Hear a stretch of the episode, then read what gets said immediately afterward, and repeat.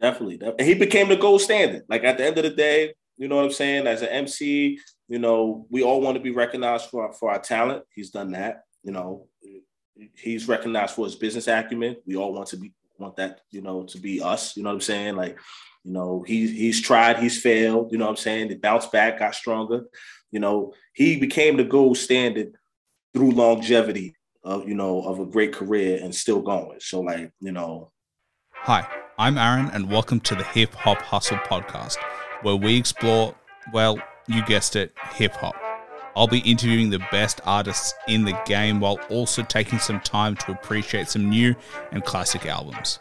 Make sure you like and subscribe to the show and follow me on Instagram at the underscore hip hop hustle for any upcoming news and guests. Also, don't forget to check out my new Patreon under Hip Hop Hustle that will give you exclusive content and help me keep the show running and getting better. All right, let's get into it. Uh, welcome to the Hip Hop Hustle podcast. I'm with yeah, yeah. Uh, an amazing artist, Ready Rock D. Uh, I absolutely love. I've been listening to your music for a for a little while now, and to be honest, do you know my favorite part of what you've been doing is your soul samples. Your beat selection has been awesome, and if you haven't heard of him, make sure you check him out. He's worked with some greats in hip hop. Uh, RJ Payne, uh, to me, probably tops the list. The list. Ricky Hyde as well. King Los. Literally, the list goes on and on and on. And also, if you want some classic hip hop, grimy street shit, you know where to go because, uh, yeah, man, you're definitely bringing it. And you've got the bars, you've got the beat selection. I literally just saved probably in the last couple of days like 10 tracks on my Spotify. So, word, uh, man, word. appreciate you coming through. Oh no, I appreciate you having me, man. And what an intro, you know what I'm saying? So I love it, man. I appreciate you getting behind my music, know I mean? It mean everything to me. So yeah, let's do it, man. Let's kick it off. Shout out to the whole Hip Hop Hustle podcast. What's up with it? Well, man, my pleasure. And to be honest, like the one thing that I did want to talk to you about was like your your actual beat selection because like it is difficult to choose the right beats. I feel like a lot of artists struggle at the moment, especially they're caught in like a weird world between trying to hmm. sound modern, but also trying to sound like they like find their actual voice. But it feels like you found your voice and you know exactly what type of beats to choose. How did you work on that? I think it's just kind of like uh just MC shit, trial and error. You know what I'm saying? Like a lot of times I think a lot of overthinking goes into making projects and you know all that shit. But to me, it was just pick a beat that I feel matches the energy that I'm in in that in at that time, and then I just go off. And I don't have any set rules. I don't have any, you know, everything has to be a 16 bar verse, you know, eight bar hook, and you know, three three choruses. I don't really have any fucking rules. I just do what I feel is natural. And then um, yeah, I kind of just go off that vibe, I mean do you feel like artists are stuck in like set rules? Is that the vibe that you get that others are just like, you know, they've seen success in other artists and so they're like, oh, now I got to do X, Y, Z, and then don't really have the creative flexibility that they should. Definitely. It's a copy and paste game. You know what I'm saying? You, a lot of times the internet is the biggest influence. So you see what's working and you try to emulate that a little bit. And I just feel like we all subconsciously kind of just we influenced by the timeline. You know what I'm saying? So it take a lot of discipline to kind of stay in your own lane, stay in your own zone type shit.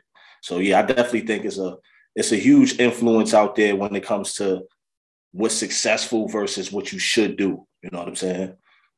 Well, how do you how do you split it? Like how in your own head, how do you define, you know, what success looks like, but also while sticking to your own brand. Because I think everybody tries to do that. Like, of course, know, yeah. It, like course. I do that when it comes to podcasting. Like I look at successful podcasts and I'm like, this is what they do. But how do you actually make sure that you stick to what you know, but also make sure that you know the business is taken care of as well?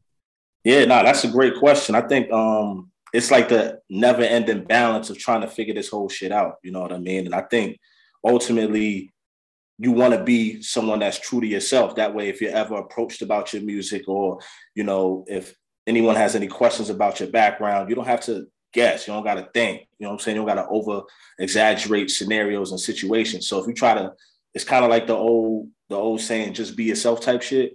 But I honestly feel you still have to do some form some form of conforming just because of where we at in 2022. You know what I'm saying? Like if you a raw, if you're a raw spitter, you know, you're definitely gonna want your hardcore audience to love your raw bars. But at some point, you don't want to have that ceiling there where you can't grow it, you can't grow your fan base, you know. So you want to try different new things.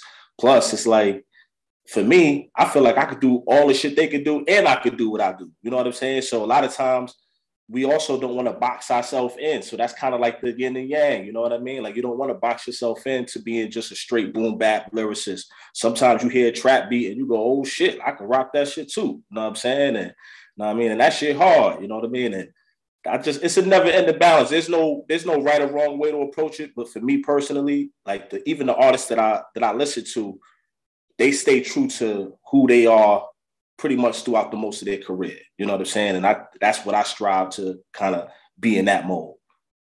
Well, who did you who were you referring to when you listened to them?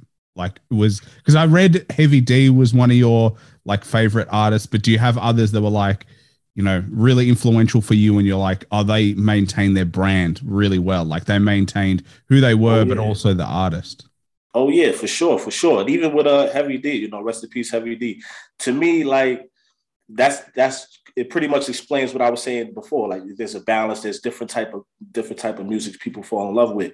But like with Heavy D, he's like the first hip hop memory that I got. So when anybody ever asks me, yo, how did you fall in love with hip hop or whatever the case is? You know what I'm saying? Like, it all that's the first childhood memory, me being a kid, him doing the diddly diddly diddly and all that shit. And that was just like it was cool. He was like the lover boy, you know what I'm saying? Like, so that was my first memory. But who I who I fuck with, like from the influential side, like I'm from I'm originally from Yonkers, New York. So heavy DMX, heavy LOX, Jadakiss Styles P, Sheek Louch, um, Lloyd Banks. Um, I just think he's incredible.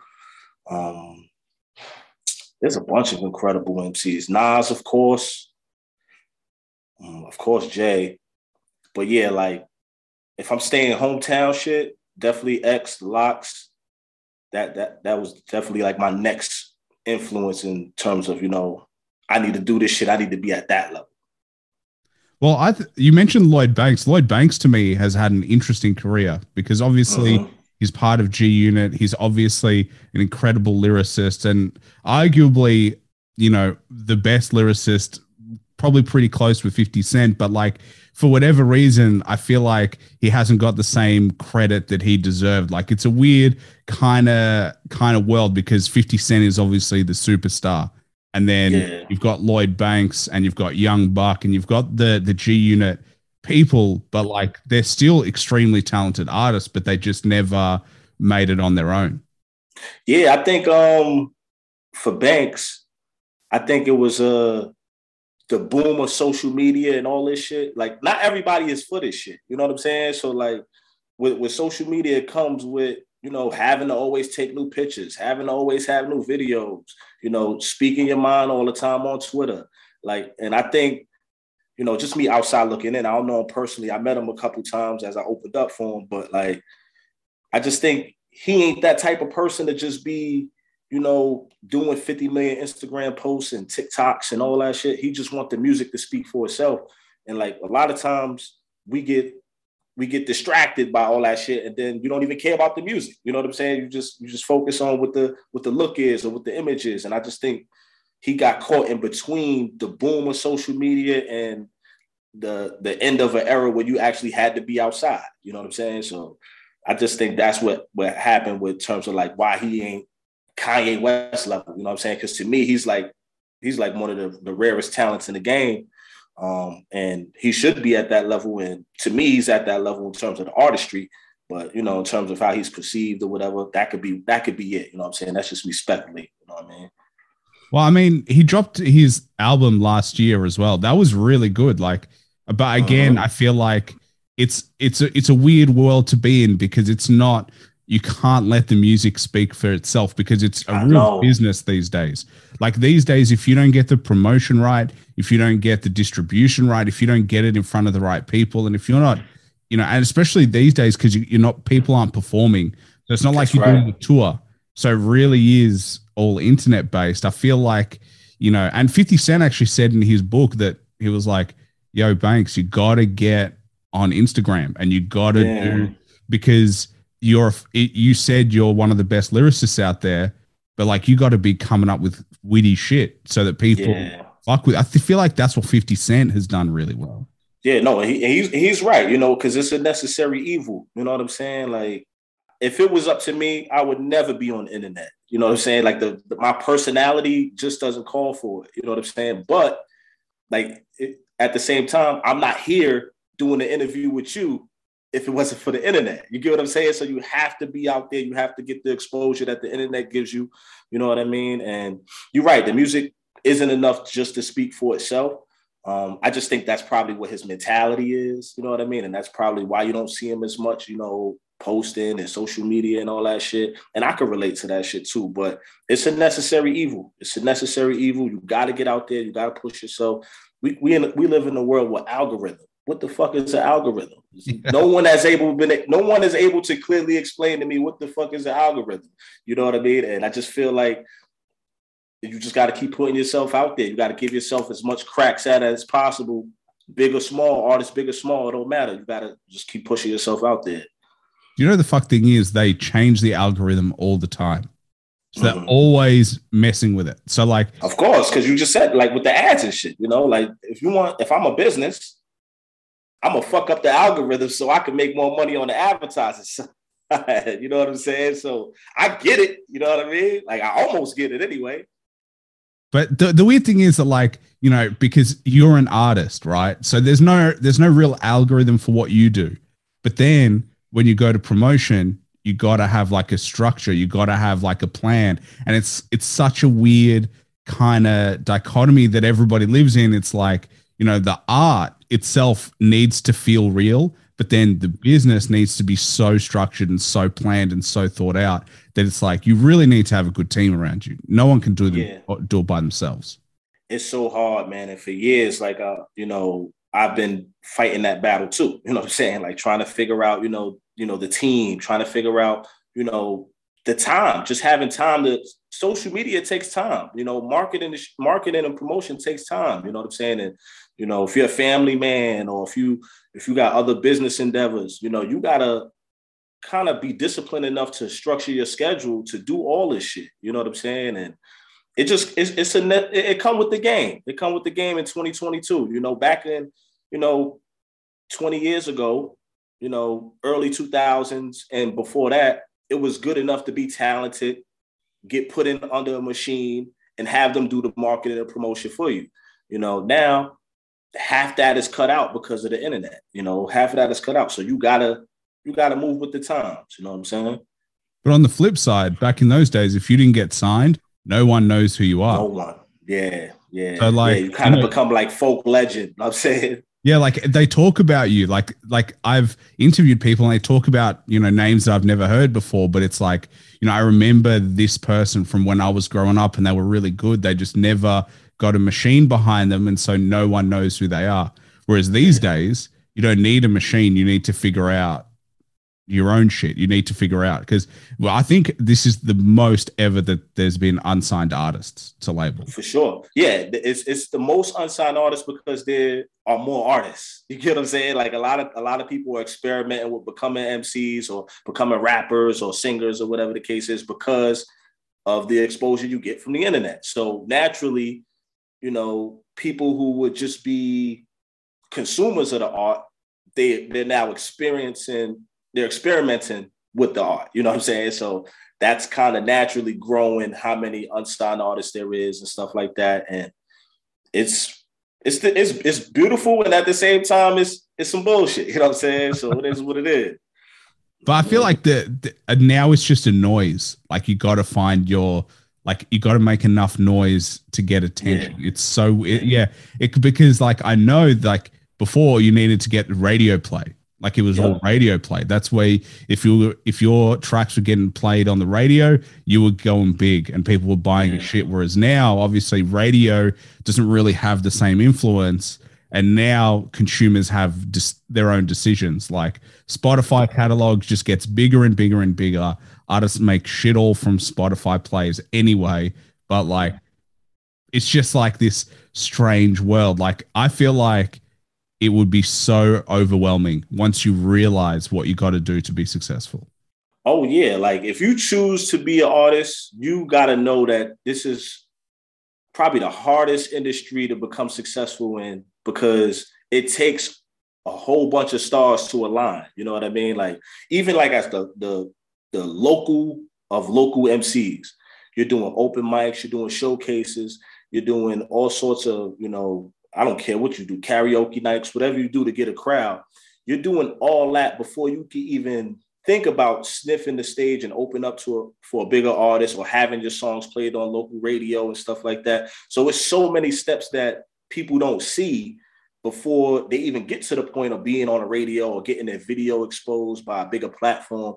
It's just so much. It's just so much steps that you got to take as an artist, and it's kind of the line gets pushed back. Like the goalpost gets pushed back as you continue to grow. You know what I'm saying? So they'll say, "Hey, you need to, you know, you need to have quality looking videos. You need to have radio station play. You need to have all that shit. And then once you get that, it's oh, now you need to do this. Now you need to do this. So it's a never ending grind. You gotta really love this shit. And all of that costs money. Of course. Hell yeah. Hell yeah. But but even going back to what you were saying with the Spotify's and all that, like it brought up a thought when you said that because I remember when I first first started doing this shit and putting out music, it was for free and you know, and you did the free DatPiff platforms, or you did you pressed up your mixtapes, and if they didn't want to buy it off you for five or ten dollars, you just gave that shit away because you ain't want them shit stacking up in your closet. You know what I'm saying? So, like a lot of times, a lot of times, the Spotify they paying point zero zero zero zero zero zero zero one cent or whatever the case is, and that shit is trash. Industry needs to fix that. We need to you know rework that part of the game, but that's still one cent more than what I was getting on DatPiff. you know what I'm saying? It's still one cent more than my free mixtape that I was handing out. So if you can learn how to balance it out and and you know just try to push it to these playlists, you know what I'm saying? Then you can get something out of it monetarily, you know what I mean, and you know figure figure out the rest later. Yeah, I think it's just weird because Spotify is clearly the biggest player in the game. They Definitely. they have beaten Apple Music they've just destroyed them. But now that they're the biggest, there's no real return for. Like I heard that to make them, once you get a million streams, you get 5 mm-hmm. grand. Yeah. Five grand for a million, and a million is a fucking ton of streams. Like, right? You know how many artists are getting a million a month? Like, know. you know what I mean? I and yeah. they're only making five k on that. Yeah. But like, you know, how much business do they bring Spotify? It's such, especially because like, you know, it's hard. It's hard, man. Go ahead though. It's hard. It's hard. And I, I, I say that because the platform that Spotify is giving you, it's kind of hard to also put that put a price on that. You know what I'm saying? So, like, yeah, our numbers could be increased, and trust me, I'm pro artist. You know, fuck all the bullshit. You know, I'm I'm all with the NFTs and everybody paying three thousand dollars for a CD. That shit is dope. You know what I'm saying? But from a platform standpoint, you get I'm like I, will check my Spotify for artists, and they'll say someone in Croatia is playing my shit. You know what I'm saying? And I'm sitting here like, wow, somebody fucks with me from Croatia.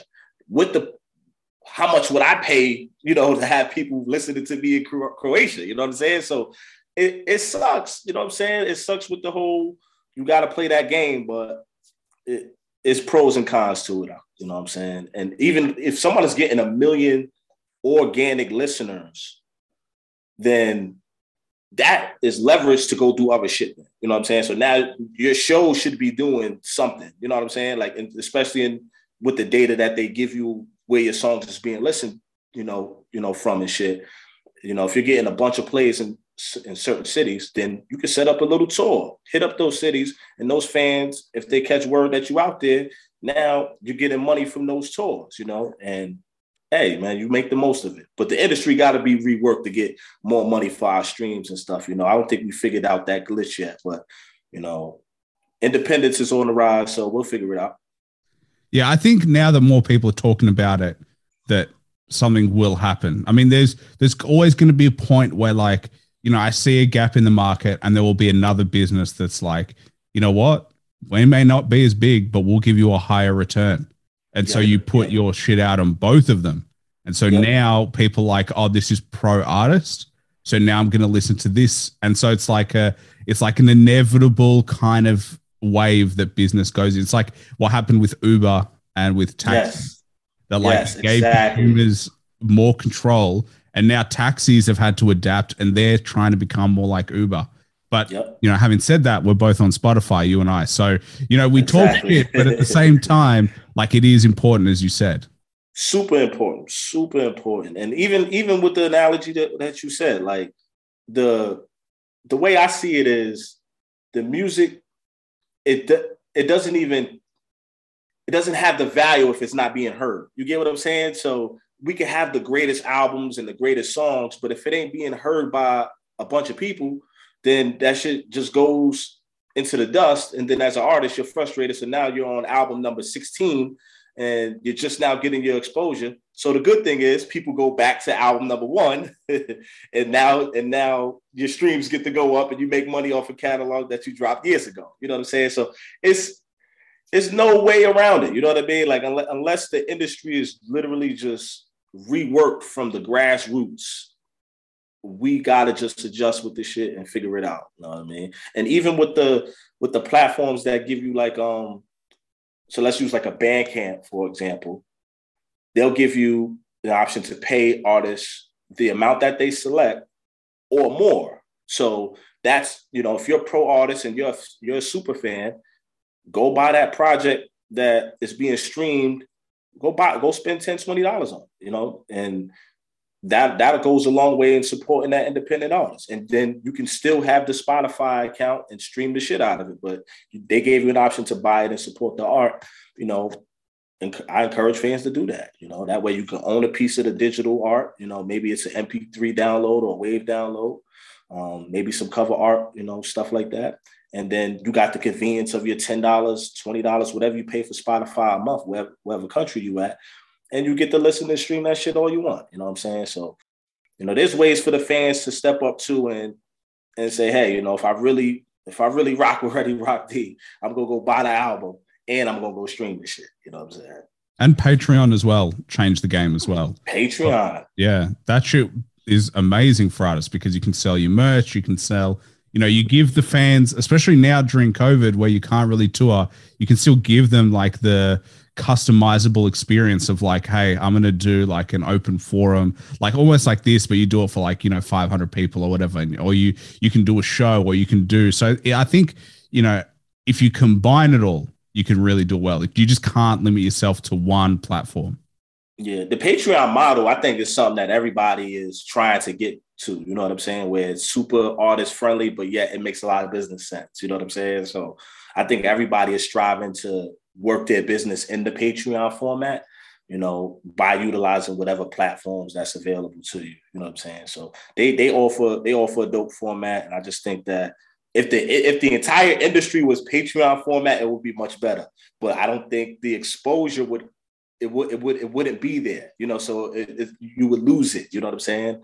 And it's just it's just you can only go to Patreon if you know what you're looking for. Like it's really hard to be discovered on Patreon. Yep. Like you know exactly. That's a better word. Yep, yeah, exactly. But do you know when you were saying that there are albums that never see the light of day? It just makes me think of the Wu Tang album that you know has never seen the light of day. You know that right, could be the right. greatest album of all time, but exactly, you know, no one knows. Only I think only the the guy who bought the rights. Yeah, the, yeah, the, yeah. What's the dude name? He bought it. He bought it for like a million or some shit, right? Yeah, and I think maybe I think Jay Z said that he was working on buying it or something. I heard, but I doubt he's bought it. But like, it feels like he's just going to hold on to it until he dies. That guy. I hope I hope Jay Z get a chance to buy that shit, man. I hope he do. I hope he do because uh, that shit is going to waste. And like you said, like especially as a hardcore Wu Tang fan myself, and you know millions of fans worldwide. Like we we deserve to at least hear the shit one time. You know what I'm saying? Yeah, I, it's weird to me that he wouldn't release it. You know, because like he could make so much money off that. Yeah. You know what I mean? Like to me, business wise, I'm like Wu Tang. I think maybe you know even ten years ago, maybe more, but like now because you know the the heat off Wu Tang isn't what it used to be, but like he could have, you know, sold that shit like crazy. Yeah, but we made a mistake as a culture because we let we let that we let him buy it. You get what I'm saying? Like it, the buying process should have been screened. You know what I'm saying? Like for the person to with the most money just to buy the shit, the money doesn't mean much to him. So the million dollars or whatever how much he spent on the Wu Tang album, it was pocket change to him. So from a he doesn't really want to give back to the culture. It was just a, a trophy for him, you know? Yeah. Well, I mean, how do you feel about, you know, people buying rights and like having rights to to music and stuff like that? Like, how do you reflect on that kind of stuff? Um, the artist in me feels that every artist should have as much of the rights to their music as possible sometimes you're forced to sell, not forced, bad word, but sometimes you negotiate to sell some of your rights for, for money, you know, whether it's upfront money um, to take care of your family or to fund future projects and stuff like that. So you give up some of your ownership. That, with the understanding of that, I'm okay with. What I'm not okay with is the percentage that industries kind of know you're going to bite on based on your the circumstances you come from. So if you come from a if you come from a you know poverty stricken environment and you never seen a hundred thousand dollars before, you know a lot nine times out of ten you're going to take a hundred thousand dollars in exchange for 90% of your freaking publishing. You know what I'm saying? And if you're a dirty little hood cat, you don't you don't even know what the fuck is publishing. So you're like, all right, man, I, I never seen a 100 bands before. Let me get that. And that right there has to change with the education, you know, what we learn now, you know, not to sign every piece of paper they put in front of us and stuff like that. But I'm always going to be pro artist, keep as much percentage as possible. Now, being a business person, you also have to understand that this is a business. And if you, if you as an artist, you got a choice. If so, if I was worth a, a two million dollar signing bonus, then maybe I have enough value to do some things independent. Do I want to put in the work and the and, and the hustle to to get the most out of it, or do I want to exchange that and partner up with the big machine to get to have them do all the work and me get paid whatever I get paid? So I don't know if that answers your question, but I don't think there is an answer to that question. I just think it's a it's a culture thing that we got to figure out. I think rights, like it's a shame when people, you know, God bless, you know, all the MCs and stuff that we lost over the last few years. Their estates are fighting for money. These artists have millions, millions of fans worldwide. Like their, their estates are fighting for money. It's just like, come on, man, we gotta do better than that. You know, like even like you got the big labels holding rights to artists who who pass away. You got, you know, maybe it's former managers or former anything that's holding on to money. It's just like, dang, man, like you got these artists have kids and their kids have to get minimum wage paying jobs, you know what I'm saying? Because the estate is all fucked up, you know what I mean? And they shouldn't have to when they're, they're you know, they, whether it's their mother or their father were huge artists in the game and generated millions and millions on top of millions for these big companies, you know, their kids should be straight for the rest of their life, you know? So it, it sucks, man. Yeah, I feel like the weird thing is everybody knows, but they don't know. You know not to sign the piece of paper, but they woo you into it. They like because they got a machine behind them. You know, it's not the first time around the rodeo. They're taking you to nice dinners. You know, they're getting you to meet this person, that person. You know, they're like, oh, this person signed. And so, like, you'll be able to work here and this producer. And then all of a sudden, you're like, all right, I'll sign it because it's yeah. it look it's it's way better than anything you've ever had before. Like you said, like if you've never made a hundred thousand dollars in your life and the most you've made is ten grand, a hundred thousand is ten x, and you're like, I'll right. I'll sell whatever I need to sell to make exactly. that money because exactly. I'm desperate enough. Or and it, eh, but it, the real thing is, you never really know what they'll want to do with you. Like you worked with Jon Connor, and I, I spoke to Jon Connor, and you know he was at Dre for five years, and everyone yes. thought it would be the greatest thing in his career, but he cooled mm-hmm. off. Yep because they didn't drop the album, but and now he almost has to rebuild. And his his outlook is really good. But like I can imagine any other like if it was me and I was at a label for five years and I dropped no music, I'd be really angry. Oh hell yeah! You know, like I, I stress out all the time just trying to figure out, you know, when is the right time to drop new music, and I got and I got the freedom to do it. You know what I mean? So, but it's to be in that position, got to be the roughest thing ever, especially for Connor. Shout out to Jon Connor, you know, um, incredible MC, and uh, you know, I would consider him a dope, a dope, a dope elite lyricist um, that the world needs to know. And I collaborated with him. He's super, he's super crazy. But to be in that position, I know he was having, he was battling that shit every day because I know how much he loved this shit, you know. And you know, and, and then I think of artists like the Lady of Rage, who was also on on Dre, and she mm-hmm. is one of the greatest female artists, well, one of the greatest artists, but she only dropped one project, and it was the at the end of the Death Row era. Mm-hmm. But like, but she fell behind artists like Snoop Dogg, Tupac, but she didn't hear like she didn't get what she deserved as like an artist. And it's like you know, it's it's just sad when you see these artists and it's like their careers could have been anything, but because there is a plan in the business, you fall into a piece of that pie. Right. But I will say this. So like as you're talking, I'm just thinking the scenario. So there's not every so every artist doesn't get ripped off. Like if you're an artist who built up a solid fan base and you have paying fans, those are customers. You built up a line of business. Those artists need to get treated with fair deals. But then there's artists who is just raw talent, didn't do any of that work, was discovered by somebody who works at a big label and gets offered a whatever they're offered to sign with that label. That artist doesn't have that fan base, but has a shitload of talent. So that's not even though the, the, the the percentage terms is not going to be in the favor of that artist, that artist also has to understand that I wasn't doing what I had to do to create leverage. So therefore, if I sign this, I'm going into this understanding I gotta work 10 times as hard to get my shit out, get, get out of this deal as fast as I can so I can renegotiate because you're betting on only but you're betting on your talent only. You're not betting on the, the line of business that some other artists have built up, you know, by having huge fan bases. So there is two different types of situations that, you know, I'm, I'm just not in the mind frame of ever making a shitload of excuses, but at the same time recognizing the industry is fucked up and designed to kind of keep the artist percentage low and the company percentage high. You know what I'm saying? So you just got to figure out what's right for you. Like, yeah. because, and then understanding, like you use the word leverage, and I think that's an awesome word, but understanding your leverage. What shots can you call? Like, if they're yeah. willing to really pay you a lot, you got to understand your worth.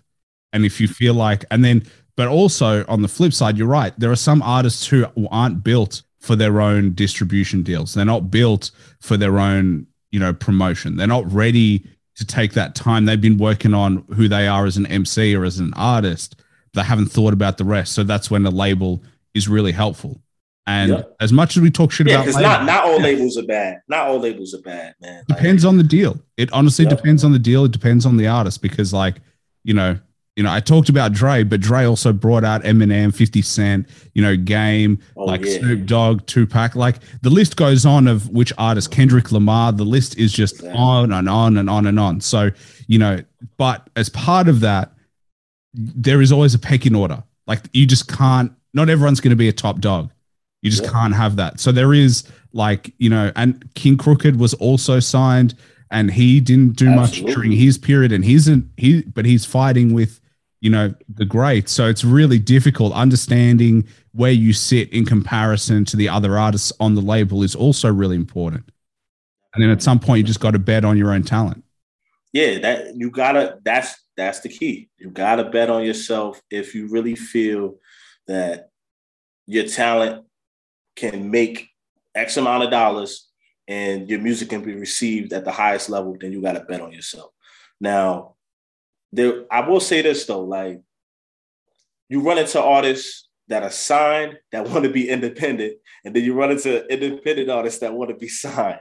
So there's reason for that. You know what I'm saying? Like if you're a signed artist, you you you you realize you're in the game. You're realizing that you have a shitty deal with a shitload of fans. So now you're like, all right, if I was just independent, how much could I make off my fan base? And then you got the independent artist who's like, I have a growing fan base, but with this machine, I can get more fans. You know what I'm saying? And which one is right, which one is wrong? Probably they're both right and they're both wrong. You know what I'm saying? I don't know, but you know, it's a choice. You know, game comes down to choices. The grass is always greener on the other side. Always greener. Eh, but I think it's just a mindset of a of an artist is like I'm always trying to find the next move. What's my next move? What's my next avenue?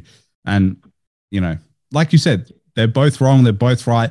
The only thing that makes it right or wrong is whichever choice you make.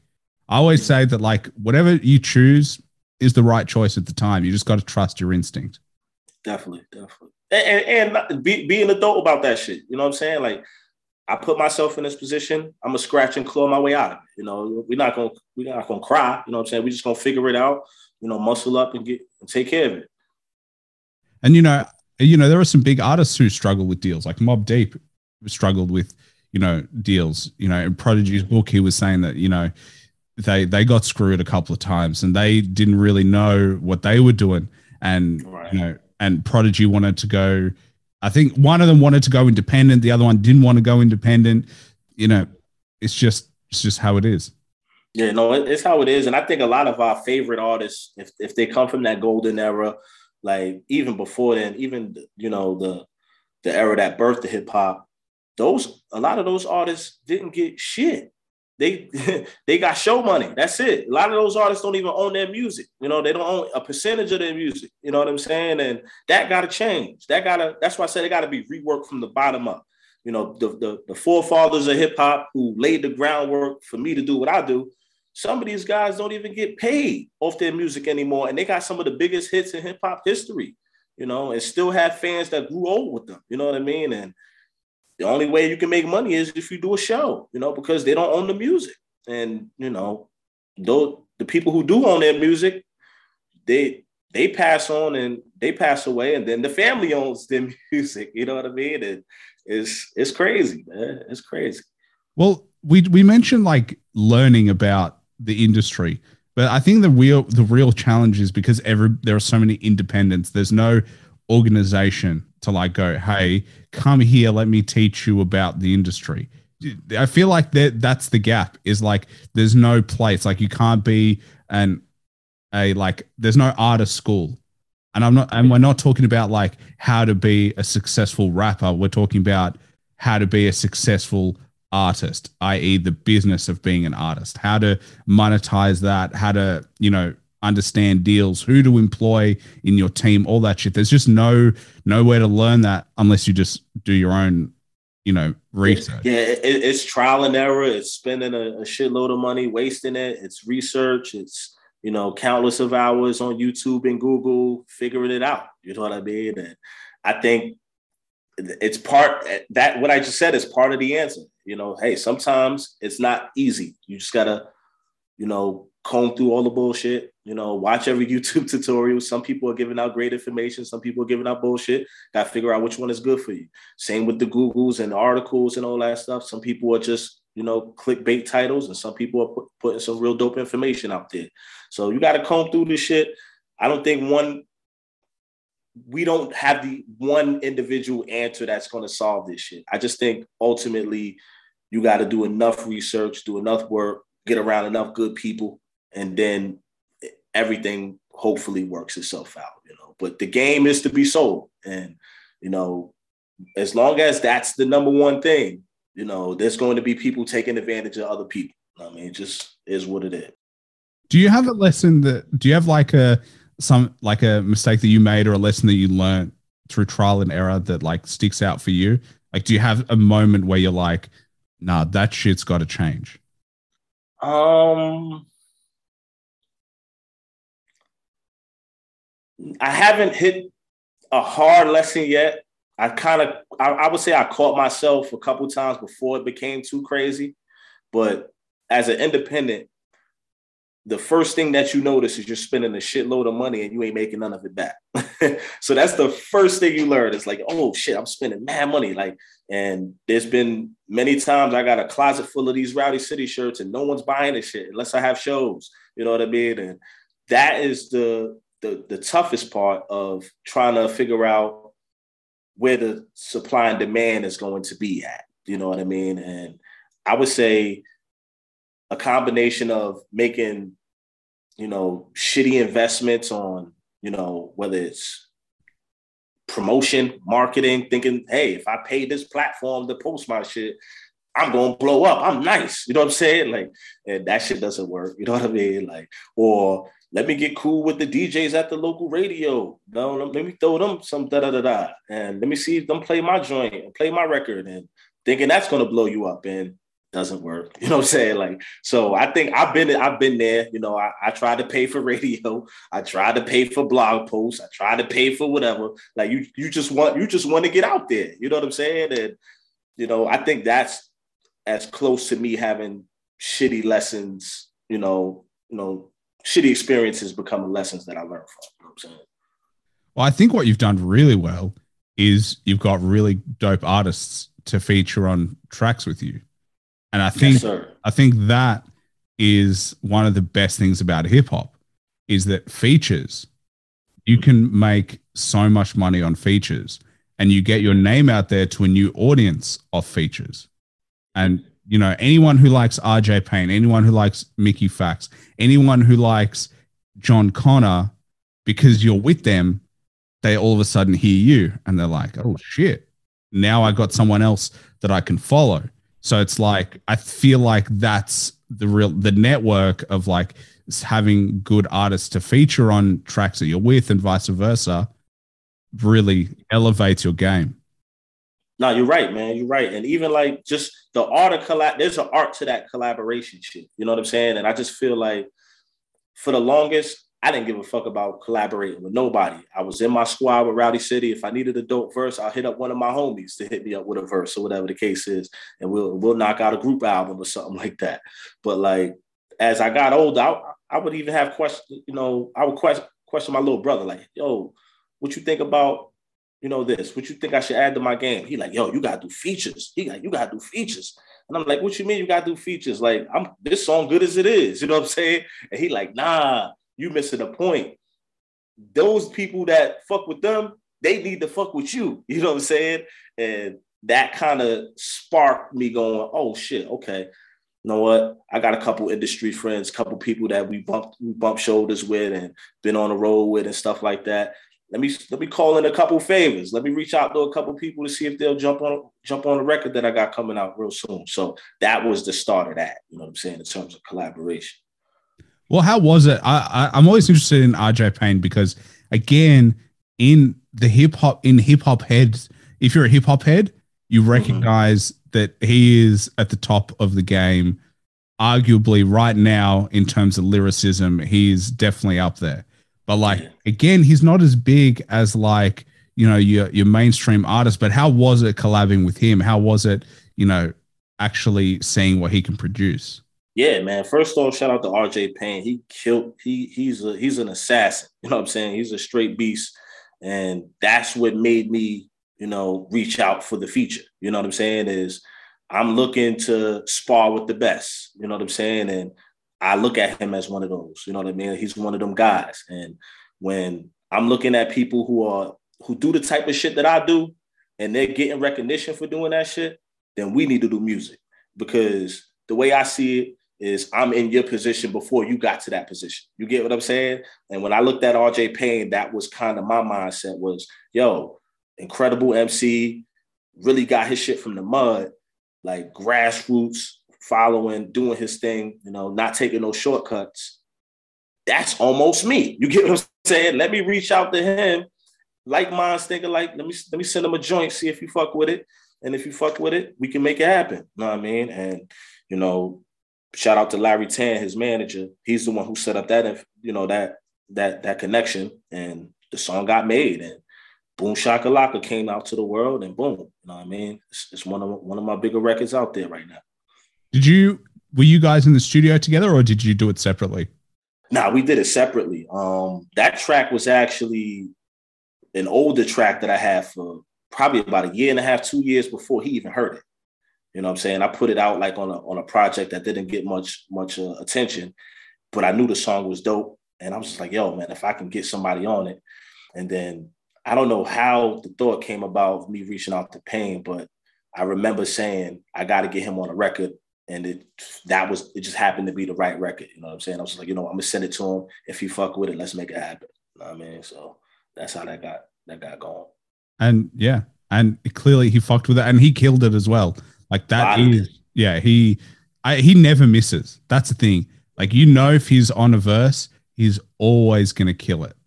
That's right. That's right. Yeah, that's yo. That's the energy I'm gravitating towards. Like, the, the, there's a renaissance happening. You get what I'm saying? There's a renaissance happening, and I think before we know it, the tide is going to slowly come back to that golden era you know, feel. And it's happening now. And, you know, he's one of those guys that are, you know, participating and, and making making an impact. Well, I think I think you're definitely right. I feel like what's because I feel like it went it just swung in extremes. It was like, you know, he, classic boom bap beats, heavy lyricists, and then it swung to the opposite where it was just like focused on the sound, lyricism's not as important. And now it's coming back where it's a combination of the new style beats with you know boom bap elements and then the lyrics are coming back. And you know even mainstream artists are, are, focusing on that. You know drake drops you know some really good bars even though he also drops some you know really commercial hits. And so i think there's always going to be a thirst for like all right impress me. Mm-hmm. we always want to be sure. impressed. Like i always love when people like how, i'm like how the fuck did you put that together like, there's no mm-hmm. way I could ever think of that. and then, you know, Big Pun is probably my favorite artist of all time.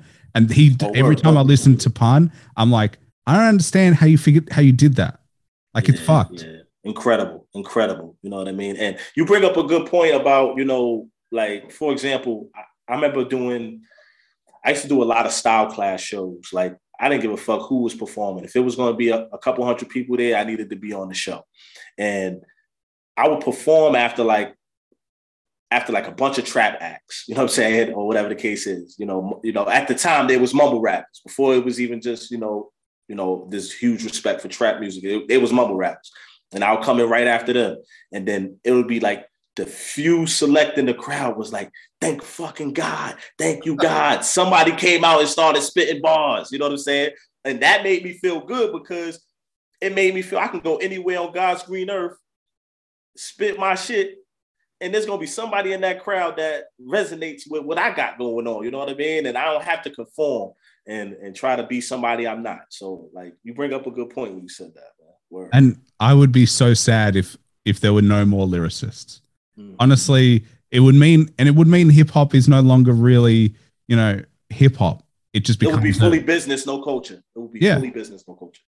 Well, and, and the culture part of it is like, you know, when people, and I've got friends who don't listen to hip hop at all. And I'm like, the thing is, it's not only music, it's like, it's everything. It's like a, oh, yeah. a mindset. It's like the clothes. It's like, and I love seeing that it's in everything right now. Like, you yeah, know, hip hop's a lifestyle, you know, like, you know, this, it's not just the, the, the element of rapping and making rap music. Like it's a lifestyle. When I say culture, it's how you look, it's how you it's how you talk, it's the people you hang out with, it's the social gatherings you go out to. It's you know, it's it's really a lifestyle, you know, and it's not for everybody because people don't understand it. But hip hop slowly became the number one played genre in all of music. And that's because visually people are starting to, you know, become a part of it, you know. So, you know, we can say whatever we want about TikToks or whatever the case is, but you know, a lot of our songs in hip hop translate over to TikTok, and then now the soccer moms know the names of our songs. You get what I'm saying, or the names of you know bigger artist songs. So, you know, you you use that to your advantage, you know. And also, like in advertising, it's everywhere. You look at every business; they're always using a hip hop track because there's a feeling you get you know, when I go for a drive and I want to be by the beach and like I want to, it's hip hop that I'm playing because there's nothing that feels better. It like there's a mood. There's like a, a it's it's more than just music. It's like literally like it's a combination of things. And then you know there's also and also because of trap music, I can also switch my mood. I can just listen to just a banger. I can listen to Young Thug who mm-hmm. says whatever he says, but he's just pleasant to listen to. And then Absolutely. I change my mood and I want to listen to some heavy lyrical shit and I switch that on. It's just that's what's so awesome about hip hop right now is that there's so much and you can just switch and change based on your mood. Yeah, definitely. Like unlimited styles, you know, unlimited styles like of hip hop are out there. Like and the the way the, the way the game is now is exactly how you described it. Like I can go to I can go to the gym. I was at the gym right before the right before the show. I can go to the gym and I can have my playlist and it could be ranging anywhere from Nas to Kodak Black. You get what I'm saying? Like, and I could just and I could be okay with that. That's my shit. You get what I'm saying? Like, and I feel like that's the beauty of the game. That's the beauty of the culture is we all coming from different places. We all talking about different shit and we can appreciate that. You know what I mean? Like when I go to other like when I go to other um cities and, and stuff like that on tour, and we're in a different, a totally different region. They don't do music how I do music. So if I'm in the Bay, if I'm in the Bay Area, shout out to Oakland, you know, shout out, shout out to the whole Bay Area. But if I'm in the Bay, they got a culture out there that's different from the culture that I'm from. So I can go out there and go out to a club and not hear none of the shit that I would ever hear at my clubs at home and I can appreciate that. You know what I'm saying? And I just think that's the dopest shit about hip hop is you can go anywhere and hip hop gonna be represented and it's gonna be it's gonna be turned up. It's gonna be loved. You know what I mean? Well, the thing about hip hop that is really unique to me is the love of where you come from, because I don't really hear that in a lot of music where they shout out, you know, the place where they grew up. But what do you think that is about, you know, having paying respect to where you come from, paying respect to your local scene before you get to the mainstream. And then even once you do, they always shout it out. I mean, you shout it out a lot, but what do you think that is about hip hop that you know it's really ingrained into the to the mindset? Yeah, I just think um when you when you're doing this hip hop shit, where you from means so much because that's the story you tell. That's the first story you start telling. You know, I'm from such and such. You know, I rep this block. I'm from this hood. This is how we talk. This is how we dance. This is how we do our thing. And it becomes, it becomes territorial at you know at, you know where this is how we talk. This is how we do it. And you know what I mean. And I just think that's the basic element of the shit. You know what I'm saying. And then as you as you continue to grow you know, you want to put your hood on the map. So that's kind of like the, the feeling is I'm I'm from such and such projects. I want to put my hood on the map. You know what I'm saying? And that's always going to be there in hip hop because hip hop is the genre of the less fortunate. You get what I'm saying? So like hip hop is the genre that I don't have to have I don't have to come from a privileged background and I could become a person that provides a privileged background with the success of hip hop. You get what I'm saying? So, like, that's the beauty of this shit. So, it's always to be where you from.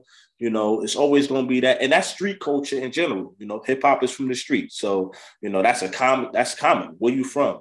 You know, who's your family? You know what I'm saying? Like, who you related to? That's always to be a part of the culture, and it's probably the most important part because now you get to understand you know, why people talk, how they talk, and you know, how they look, how they look. You know what I'm saying? It's because they from different places. You know what I mean? So, how long? When when did you start rapping, or, or when did you start actually like developing your craft? So, I think everybody has this period. If you're going to be an MC, everybody has this period where they they writing on the low, like they they jotting down lines, they they they rapping it to themselves with nobody at the crib. They trying to get it right. You know what I'm saying? I feel like I had that feeling probably when I was like 16, 17. Um, had that feeling. All right, cool. You know what? I see a couple cats outside doing it. You know what I'm saying? I could do that shit. I could put my I could put my balls together, da da da da. And then it becomes it, for me, it became I got good enough on my own practicing on myself where I was ready to show people my shit. You get what I'm saying? And you know, this is obviously pre internet and shit like that, how we do it now, but you had to be outside and there was ciphers and there was battles and all that. And to me, it was the rush of first seeing that and then going and going home, writing my own shit. Like, oh man, if I if I get the chance, I'm gonna say this, I'm gonna say this. And I said, and that that was my first love for that shit was the competitive, the ciphers, the battles. That was my first love for wanting to do this shit. I would say around 16, 17. I feel like ciphers are not talked about enough because, you know, if you fuck up a cipher, you got everybody else who just kills that shit. You lose a lot of because literally compare the pair. It's like it's head to head. So like, how was it for you doing your first one? Like, well, what do you remember the feeling of actually being like, oh, I've been writing and kind of doing it myself, but now I'm actually going to perform for the first time. I I I have bits and pieces of that memory, and I remember killing it. I remember going crazy in the cipher, but I remember leading up to it, nervous as fuck when it was about to be my turn because it was my first time about to do it. But I just knew once I got my first, and any probably any MC can relate to this shit. Once you get your first line or two out there, you flow, you good. Like you know what I mean? And that's what it, that's what it took for me was to just actually go ahead and do it. You know what I mean? And it started off as it started off as fun. Like, oh shit, like you want your homies to like it. You know what I'm saying? You want your homies, and then once your homies start to say, yo, you actually got some shit. You know, now you start to take it serious. So it's kind of like confidence breeds more confidence. You know what I mean? that's what happened in my circumstance anyway. Yeah, I mean, there, I remember watching a uh, a video was um, on a radio show, and it was like three dudes were coming in with a freestyle, and one of them fucked it up, and it was just like, damn, like imagine being on. I think it was Sway. They were on Sway in the morning. I think it was like, I I don't even remember who it was, but I remember them fucking it up, and it's like that would be the worst thing ever because like that's your opportunity. You know that's your chance. And i feel like you know hip hop and music in general is one of those games where you have an opportunity you got to deliver. You know there's no time for mistakes or second guessing. Like and if you didn't prepare you're not built for it. Like yeah. because it, this is this is a braggadocious sport. Let's believe this is a braggadocious sport. So when you when you take the title of i'm a rapper you're going to get people that say well rap rap right now spit right now you get what i'm saying like you're going to get that and you know, you gotta just be on top of your shit. You know, you know, sometimes you you could be having the shittiest day, you could be having the worst day. But you when it comes time to pick up that mic or when it comes time to to rap or freestyle or whatever, you gotta do it just because that come with the sport and it's a braggadocious sport. You're supposed to feel like you're the best version of you at all times and you can compete with anybody. You know what I mean? And it just come with it, man. It's it's the beauty of it. I think that's the difference between professionals and people who think they can be rappers or MCs. Is like you know the professionals they perform day in day out regardless of what's going on in their life. Like you know they just got off the phone with their kids or they had a fight with their girl or like that like they're coming off some shit, but they still come out there. They still perform. They don't make any mistakes and they kill it and then they go back to reality like you know oh you know someone has to pay the rent someone has to do this but you still kill it that's the difference between a professional and someone who's just there and they think they're good like the pro knows all the time i'm going to kill it never makes mistakes no 1000% and a lot of times like the pro has has learned how to cover up the mistake you know what I'm saying? Like, you know, sometimes like trust me, like I've, I've seen the, the greatest MCs up get up there for a song that they perform 500 times, 10,000 times, forget the lyrics. It, it, happens. You blank out. It just, whatever you ate that day, I don't know what the hell happened. Like, but you learn how to fix that line. And like I said, once you, once you, once you know that next line, you're gonna get you're gonna get through the rest of your shit. You know what I'm saying? So I just think that's uh that is the professional part. You know what I'm saying? Is you know number one, always staying ready, but number two, knowing that if I fuck up, I'm still ready enough to fix my fuck up. You know what I mean? And you know that's the difference between somebody who can go to like like you said a sway in the morning or something like that, and they can kill it, or you can just fold and you can fuck up and you might not ever recover. You know that recovery is key. You know what I mean? We all do it. You know you can you probably can go to pull up 50 YouTube videos of your favorite MCs going to a radio station and rapping. And if you if you really listen to the shit, you can hear when they're fucking up, but you can also hear them getting right, punching right through it. You know what I mean? So it's the beauty of this shit, man. It's the beauty. It, it come with it. It come with it. You know. And it ain't meant to be perfect. It ain't meant hip hop ain't meant to be perfect. Hip hop is meant to be raw, rugged. It's, it's meant to have emotions. It's meant to have a bunch of intangible shit that it don't make shit. It don't. It's not perfect. You know what I mean? Like my favorite music didn't have the cleanest mixes. You get what I'm saying? Like it's just it's some music can sound too clean. You get what I'm saying? Like sometimes you just need a little edge to it. You know? Well, I think that's what a lot of the classic albums did really well. Is they do have that edge. Like uh, there's just they just have there's something there's like you're right the griminess the greediness of it the feeling is what you get from it rather than like oh this is studio shit like and I, yeah, I, it just depends on your sound but one thing i was going to say is like you know artists always say that like especially if they're performing if you know how to cover up stuff or you work through like a fuck up the audience will never know because yep. I think it's planned. So you can do anything as long as you do it with confidence and as long as you like will get through it, then the audience will always be there. And they'll if you don't go, long as you don't go like a, a, a big period of time where it's noticeable, you could cover that shit up, you know, and be just be an MC about it. You know what I'm saying? Like, and you can go into many different bags, but you're right. Like that part of it, everybody's been there. Like if you've done enough shows, if you've done enough performances, you've done enough ciphers, you've done enough battles, everybody's been there when you fucked up. And it's all about that quick recovery, quick recovery. You know what I'm saying? And it's what it is. You know, it comes with it. I love it. You know what I'm saying? And even like that's being appreciated now with with Swizz Beatz with the Verzuz and stuff like that, right? So now you're able to showcase your plat like even like mainstream artists, they get to showcase their talent on the on the grandest of all platforms and be celebrated for the shit that they put out. And sometimes they're going up there and they're still fucking up. You know what I'm saying? They're still fucking up their own lyrics and shit like that. You know what I'm saying? But you know they reached a level where it's appreciated. You know what I mean? So it is it come with it. Well, do you have live shows coming up? Obviously, you know, COVID is still like, you know, in the air, but I feel like these days people are kind of more chilled about it. Like you still got people talking about it, but I don't know about you, but I definitely I'm just ready for life to move on. But do you have shows like planned, booked? Do you are you thinking about doing tours?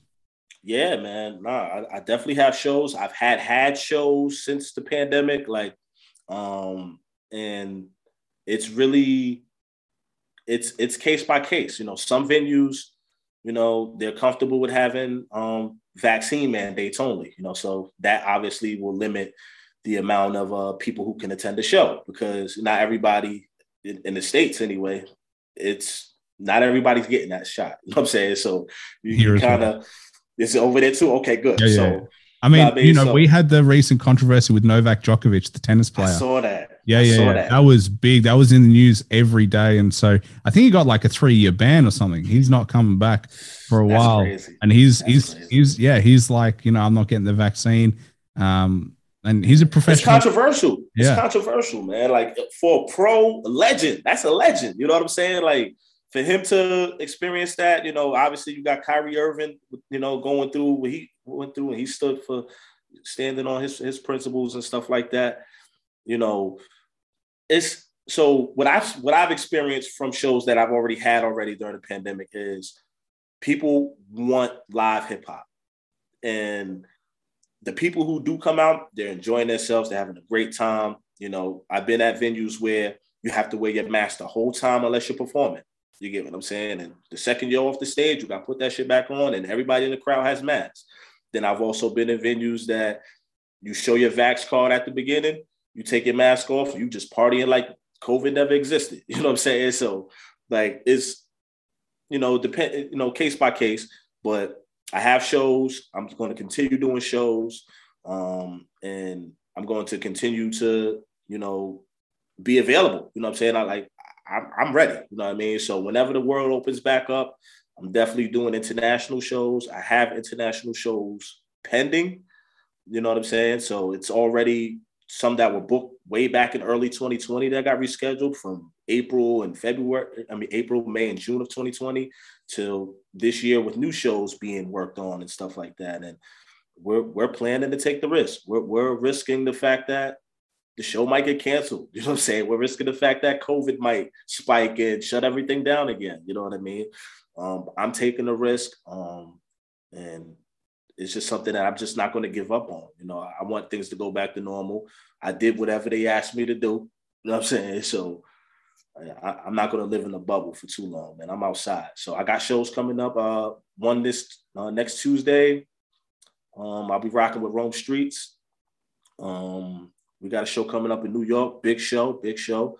So um, everybody needs to come out to that. Um, and then I have um, that following Sunday, I have a headliner show um, out here in, in, Manchester, New Hampshire.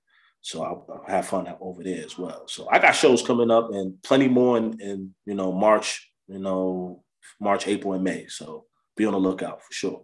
Well, I mean, you know, I think everybody's wanting live events, and you know, I, I think you're right. You, you at some point we all got to live our lives again, and you know, like we can't live in fear.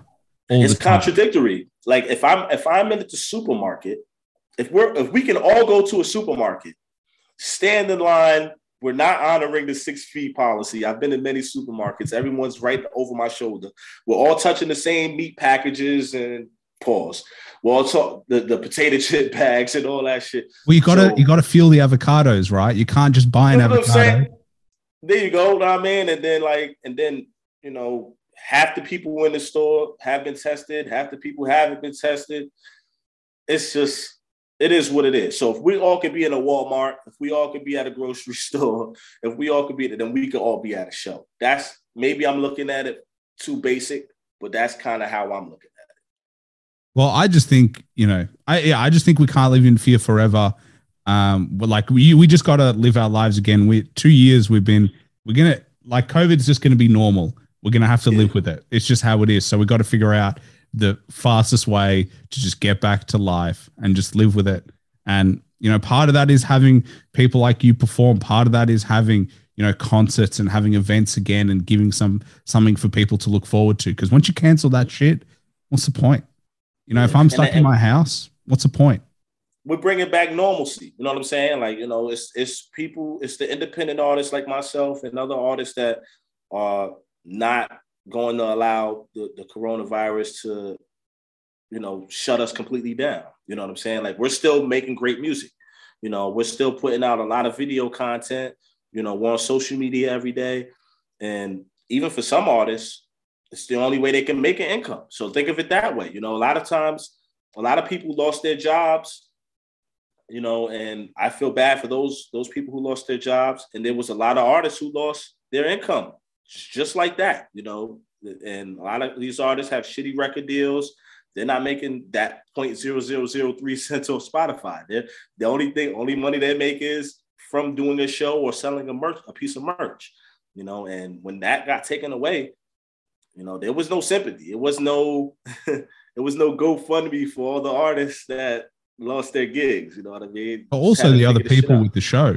Like, you know, yes. it, people forget it's not just like you're the artist, you're the only one, but there's security, there's lights, there's everybody else that you yes. employ to make a show happen. So it's not only you that gets paid, it's everybody right. else that needs to make the show, the venue owners, you know, the the people have to work the desk. There's, you know, wh- whoever it is that you got to employ, you got to get cleaners in there to make sure it's ready to go. Like it's a flow and effect that, you know, shows aren't only about artists Right, They're about everybody else that gets paid in the process. Oh, so, and I feel like people look at it really simplistically, but you got to understand how complex it is to put on a show, to understand how many people actually get paid, to understand that, you know, if anything, you as the artist take the biggest risk because you don't know how much money you're going to make until, you know, showtime. You know, you don't know how much merch you can sell.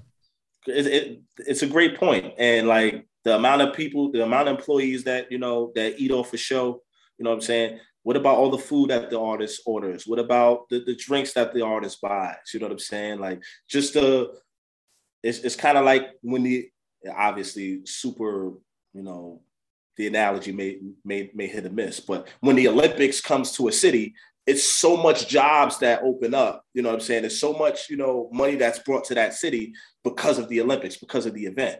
And in our crazy world, that's a hip hop show. So if a hip hop show comes to to a certain city, we're bringing money into that city for that night, whether it's, you know, drinks, food, merchandise, clothing, you know, like you said, the bartenders, security, venue owners, lighting, like sound man, DJ, like everyone's getting paid, you know what I'm saying? So that right, that that one venue loses money. Now times that times every venue in the city that was hosting a rock show, hosting, you know, a hip hop show, hosting a pop show, you know, it kind of and also fucked a lot of shit up. And the people who are going, they're going to make a night of it. They're going to go, I'm going to go to the rock show, but then I'm going to go to a club and I'm going to go drink there. Oh, let's go have dinner first. And it stimulates oh, yeah. the economy. That's what that's what all this does. That's what events do. Like, and you're 100% right with the Olympics. Like, we had in Melbourne, we've got the MotoGP, uh, the Grand Prix in Melbourne, and every yeah. year it's a pain in the ass because they shut roads down. It's loud, it's annoying, but the amount of money that comes into the city by having a world event, it's unparalleled and it's broadcast. And it's the same thing with a show that, like, yeah, it's a pain in the ass. Like, yes. Okay. it is. Yes. Like before the a, show, you're going yeah. to the mall. You're buying clothes. You're buying, you're buying your, your outfit for the show. You're buying something to eat before you go to the show. You're having this, you're at the show now. You're having drinks, you're having whatever bar food they got. After that, you might invest in the Uber. You might go to a hotel. You might go to the after party. That is so much money that one little show, couple hundred people made, you know, made possible. You know what I mean? A whole bunch of people ate from that show. So it's it it's crazy when you really start to break it down. The importance of uh, you know, canceled shows and tours and stuff like that. It's crazy. And also, like you know, the people who make the the merch that you that you sell you got to sell merch so wow. that you can buy more. Like it's a flow on effect. I feel like you can't look at it like just as ReadyRockDee. It's not just you who makes this happen. It's everybody else who makes it happen. But I mean, I've only got one more question for you, and it's probably yeah, going to be the hardest question. Uh, it's the only question that I plan. But if you had to recommend one album that everybody listens to at least once to get an appreciation of, what would it be? It can't be your own, obviously, and it can be any any genre. Ooh, okay. Number one album. Hmm. Just that people have to, you know, everyone should listen to at least once. Everyone listen to it at least once. The album that comes to mind to me is the Black Album by Jay Z. I just remember never not playing that album. Like once I played it, I played I played it so I couldn't play it no more. Um, I just think it takes you through every emotion, you know, that he experienced as an artist. You know, um, I would say I would say that, and it's probably one of the albums that a lot of people don't. I don't know. I don't hear a lot of people talk about that album, you know, as much as they should. But that's one of my go-to albums. You know, I would say the Black Album by Jay Z. Great choice. I think it can be hard to be disappointed with Jay Z in general. I mean, one of one of the greats, and you know, one of the people who, for me personally, I always look at is like, you know, he showed how to make the business side work as an artist, and we talked a lot about it. But like, he really elevated who he was from an artist to the mogul that he's become. Definitely, definitely. he became the gold standard. Like at the end of the day, you know what I'm saying? As an MC, you know, we all want to be recognized for, for our talent. He's done that. You know, he's recognized for his business acumen. We all want to be want that, you know, to be us. You know what I'm saying? Like, you know, he's he's tried, he's failed. You know what I'm saying? He bounced back, got stronger. You know, he became the gold standard through longevity of you know of a great career and still going. So like, you know, that's that could be why he that was the first album that popped up in my head when you thought when you when you brought up that question. You know what I mean? But he he embodies probably what most MCs would want to ultimately their success level to be like. Great. I think yeah, and you know he's got a stable relationship with Beyonce, obviously. Like, and he just he just seems to make the right moves. He's made an I think, but he's made a, enough mistakes to know what to do. Like it's now he just built over time, and you know longevity is what we all strive for at the end of the day. Like, Definitely. and, and the good news is, my friend, is you're gonna. It looks like you're on the same path in terms of you know building a long career. Obviously, you know as I said at the beginning, you're working with some of the great artists. Your beat selection is really good. Your bars are coming out. So I'm excited to see what else you can do. Um, obviously, for anybody who who if you didn't if you missed it throughout the show, don't know how, but buy some merch because that's how it keeps artists going. Obviously, you can follow him on Instagram, Twitter, YouTube, Spotify, however it is. But yeah, if you really want to support artists, buy the merch. Make sure you get CDs, t-shirts. Um, he's got a t-shirt right here wearing it, so you can actually see what it looks like um, for the just got to support us, man. But I, I appreciate you coming through. No, I appreciate you having me, man. It's been a pleasure. Can't wait to do it again. You know what I mean? We're gonna get we're gonna get up later on in the year, maybe. I got a shitload of music coming out. I'm excited about it. It's, it's my best work to date, I promise you. You know, please tap in, stay tuned. I got a shitload of content coming out, including videos. I got show announcements coming out. You know what I mean? So please just stay tuned, tap in with me. The, the platform that I use most is Instagram. So if you want to connect with me on a personal level, tap in with me over there. No problem. I hit everybody back. That's what social media is for. You know what I'm saying? I ain't too cool, then I hit you back. You know what I mean? But um, if I'm in your area, cop a ticket to a show, meet me at the merch table. I'm there from the beginning to the end. You know, I'm not one of them VIP dudes that's gonna be in the back all day waiting till it's my turn to perform. You see me at the merch table, I'm there. I jump on stage and I'm back at the merch table, trapping it and getting to it. You know what I mean? And I'm vibing with the people. So that's the type of guy I am. I want to thank y'all once again for having me. Whatever y'all need on my end, I got y'all back. You know what I'm saying? We're gonna push forward in 2022. Appreciate it, man. And hopefully you can get on your international tour. We can do this face to face because, you know, as yes, much sir. as I love Zoom, can't beat face to face. And yeah, my fingers are crossed, man. And as we said, you know, if you if you're unsure about going to shows, go to shows. It supports more than the artist. It supports everybody else. So at a time like this, shows are the best thing you can do. You know, go out, live your life. Obviously safely. We'll throw that in there. Absolutely. Obviously safely, but also, you know, if you can support local artists, they've been really struggling, and obviously bars, venues, that kind of stuff, support them as well. Absolutely. Yeah, 100% co-sign that. Thanks for listening to the show. Please like and subscribe and follow me on Instagram at the underscore hip hop hustle for upcoming podcast news. Also, don't forget to check out my Patreon under Hip Hop Hustle for exclusive content and to help support the show. Bye for now.